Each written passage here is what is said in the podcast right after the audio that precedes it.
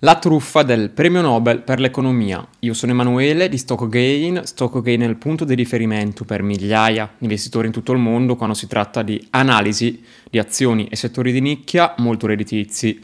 Oggi parleremo del premio Nobel conferito a Ben Bernanke, premio Nobel per l'economia. Ovviamente, come sapete, Stockgain è contro la maggior parte dei presidenti della Fed e della BCE e le motivazioni sono piuttosto chiare, sono stati loro a causare il disastro attuale. In questo video spiegherò i disastri combinati da Bernanke e non solo dai vari presidenti della Fed e della BCE e soprattutto il perché non è lecito alla fine consegnare a lui il premio Nobel.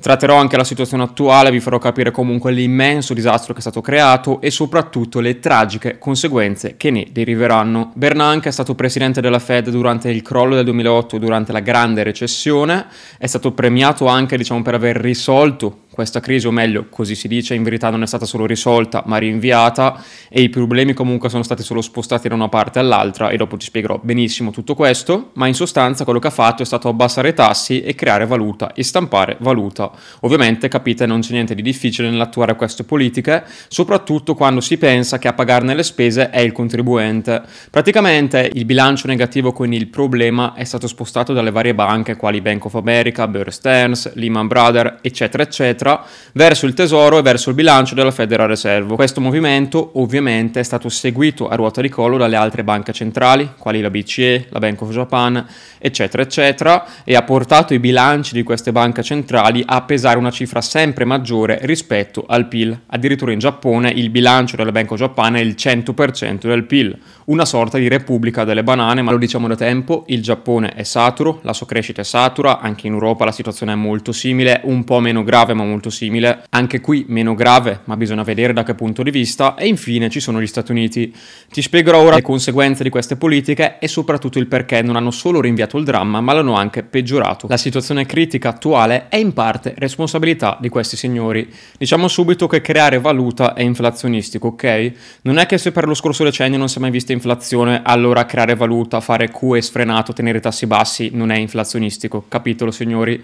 Ora vi spiego in breve cosa è successo e il perché perché non si è vista inflazione fino ad oggi e questi signori qui sono passati addirittura come degli eroi. In primo luogo la valuta creata, diciamo, utilizzata per il QE prevalentemente per l'acquisto di obbligazioni, cosa ha fatto?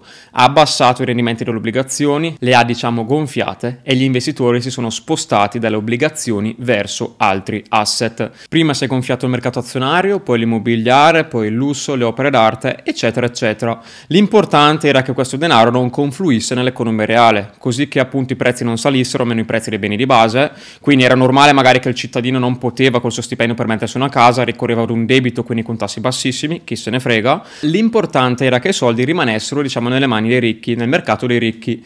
Con questa teoria la Fed voleva creare la cosiddetta prosperità comune, rendere i ricchi ancora più ricchi in modo che assumano più persone, creano più posti di lavoro, eccetera, eccetera. Ovviamente la cosa non funziona assolutamente. È bastato il Covid e interventi nell'economia reale da parte delle banche centrali e dei governi per fare esplodere l'inflazione. Tutta questa inflazione che era rimasta assente. Pensate addirittura che la BCE prendeva la scusa della bassa inflazione per continuare con il QE sfrenato, con la scusante della bassa inflazione. Ovviamente la bassa inflazione era una scusa, un problema, diciamo un piccolo problema utilizzato per mascherare il grande problema, ovvero un rischio di insolvenza dei paesi del sud Europa, Italia, Grecia, Spagna, eccetera. Cose che comunque se segui questo canale saprai già benissimo. Quindi a mio avviso, che non è affatto un'opinione perché guard- basta guardare i fatti e i risultati, risultati, Bernanke non merita assolutamente il premio, la situazione è critica in cui ci troviamo oggi, eh. se non lo sapessi non ti sei ancora accorto, abbiamo un'inflazione che continua a dilagare e banche centrali praticamente intrappolate che non possono alzare i tassi a sufficienza, abbiamo un debito globale a un livello assurdo e soprattutto nessuno si chiedeva negli scorsi anni, negli scorsi mesi, eh, il senso delle obbligazioni a rendimento negativo, cioè c'erano seriamente investitori che acquistavano obbligazioni a rendimento negativo, convinti che le banche centrali continuando col QE ne avrebbero gonfiato ulteriormente il valore valore. Questa è la definizione di bolla, quindi le banche centrali hanno gonfiato questa bolla di tutto, hanno causato l'inflazione, ora aumentano i tassi che ovviamente sgonfieranno la bolla di tutto, hanno causato questo boom farlocco e come saprete già benissimo se seguite questo canale, ripeto, sono cose che avete già pienamente assimilato, tutti i boom sono poi la responsabilità dei crolli, ogni boom causa un crollo ed è la banca centrale a causare il boom e di conseguenza anche il crollo poi quando interviene alzano i tassi. Eh, nel 2000 basta un tasso di interesse al 6,5%, nel 2008 basta un tasso dei fondi Fed di solo il 25-25%. Questo valore, quindi il valore dei tassi necessari a fare crollare l'economia, si abbassa gradualmente nel tempo, mentre il debito sale e anche la fragilità dell'economia sale. Non hanno creato niente di sano, le banche centrali non hanno salvato letteralmente nessuno, a parte le banche private, a spese ovviamente dei cittadini, quindi non vedo come Bernanke meriti il premio Nobel. Quello che ha fatto è stato creare valuta e stimolare questo movimento, diciamo, dove le banche centrali espandevano sempre più il loro bilancio, che è causa dell'inflazione attuale, o meglio parte della causa, perché anche la carenza di offerta gioca un ruolo importante, se non un ruolo molto più importante, ma senza questo decennio, anzi ventennio oserei dire, perché Greenspan ha fatto comunque la sua bella parte nel gonfiare la bolla immobiliare, non avremmo questa inflazione, o meglio avremmo problemi letteralmente minori e un'economia probabilmente meno fragile. Infatti queste politiche di tassi bassi e QE cosa hanno anche fatto? Hanno tenuto in vita parecchie aziende zombie che normalmente in un'economia normale dovrebbero morire e lasciare spazio ad aziende sane. Tutto questo ammasso di aziende zombie cosa fa? Riduce la produttività e soprattutto occupa spazio ed impedisce che le aziende sane prosperino, diciamo, aumentino la produttività e migliorino comunque la situazione economica complessiva, che facciano progredire l'uomo. Oggi a pagarne le spese sono i consumatori che vedono prezzi sempre maggiori e gli investitori soprattutto che vedono i loro asset crollare letteralmente nel nulla. Sembra che questo crollo non avrà mai una fine. Ve lo dico subito signori, allora il classico portafoglio 60-40 azioni obbligazioni, ma anche l'immobiliare e i classici investimenti tradizionali che dovevano proteggere dall'inflazione non stanno funzionando, lo vedete voi con i vostri occhi, anzi stanno continuamente perdendo di valore nonostante l'inflazione continui a salire. Il motivo è molto chiaro e ve lo spiego subito. Le banche centrali non possono alzare i tassi tassi di interesse a un livello sufficiente a combattere l'inflazione. Quindi alzano i tassi, danneggiano gli stessi asset che in precedenza avevano gonfiato con i tassi a zero o sotto zero e l'aggravante è che questi aumenti dei tassi non sono sufficienti a combattere l'inflazione. Storicamente bisogna avere tassi di interesse reali per combattere l'inflazione.